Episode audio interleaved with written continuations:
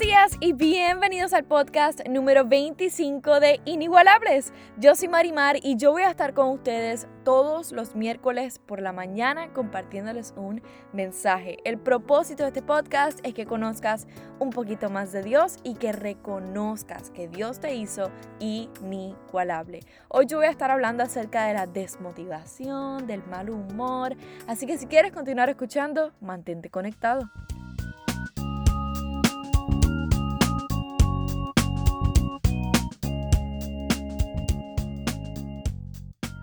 No sé cuántos de ustedes estén como yo, que ya en esta semana estamos en los últimos días y estamos entregando trabajos, tomando exámenes, y verdad que dentro de todo ha una semana bien estresada y un poco lenta.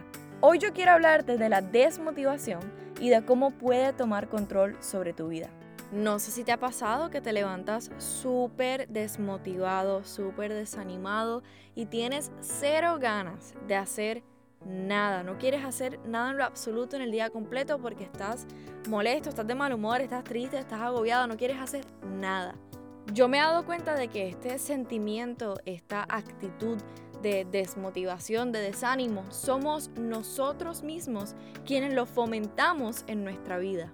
Y algo que yo he entendido es que la motivación tiene mucho que ver con nuestra percepción y de cómo nosotros vemos el día, y muchas veces, en especial en esta semana, vivimos desanimados y estamos así todo el día. Hablo de esta semana en específico porque yo creo que son en estas últimas semanas de nuestro año escolar que más estamos desmotivados. No falla, siempre en la recta final viene el desánimo. Pero hoy yo te quiero recordar que este desánimo no tiene que tomar control sobre tu vida. Y hoy yo te quiero compartir cuatro consejos que me han ayudado a mí y me siguen ayudando a salir de la desmotivación y a poder levantarme de mejor humor. Número uno, levántate sonriendo. Es más, sonríe ahora mismo. Aunque parezca un poco loco el hecho de que estés con una sonrisa random por ahí, hazlo. Celebra, celebra que tienes vida, celebra que tienes un techo.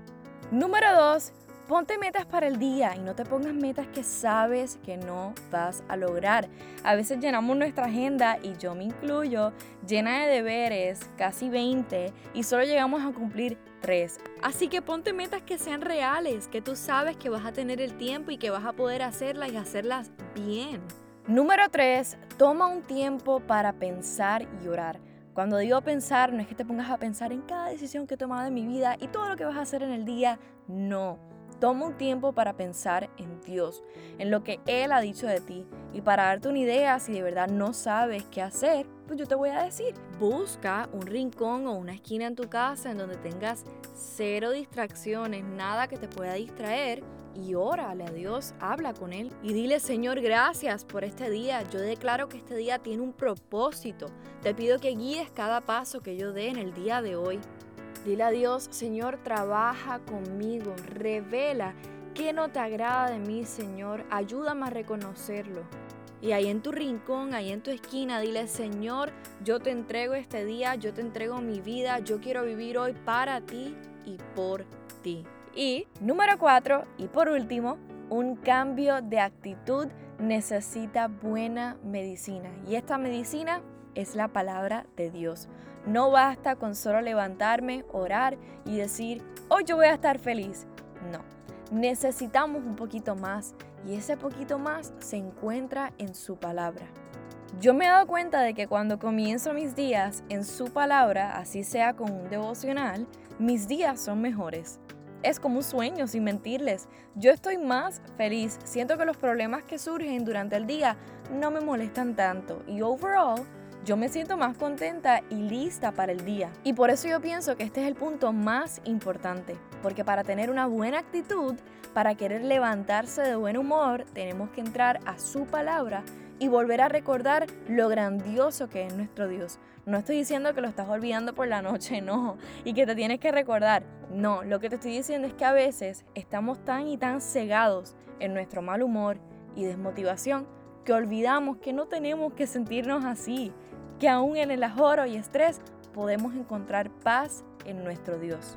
Hoy yo quiero que entiendas que, número uno, trates de levantarte sonriendo, que número dos, tengas metas claras que sabes que vas a cumplir Número 3, tomes un tiempo para orar y pensar. Y número 4, empieces tu mañana en su palabra.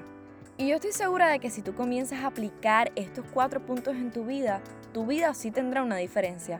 Esto no certifica o asegura que estés sonriendo todos los días, pero sí que dentro de las peores situaciones sabes y reconoces que puedes encontrar alegría en Dios. Y ahí donde estés, acompáñame en una oración. Padre, yo te doy gracias por este día.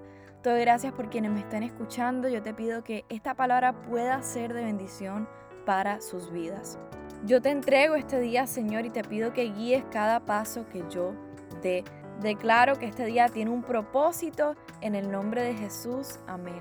Espero te hayas disfrutado y que tengas una semana bendecida. Nos vemos el próximo miércoles 12. Hasta luego. Síguenos en Spotify, Instagram y Facebook. Llegó tu día inigualable. Atrévete a vivir en el propósito de Dios.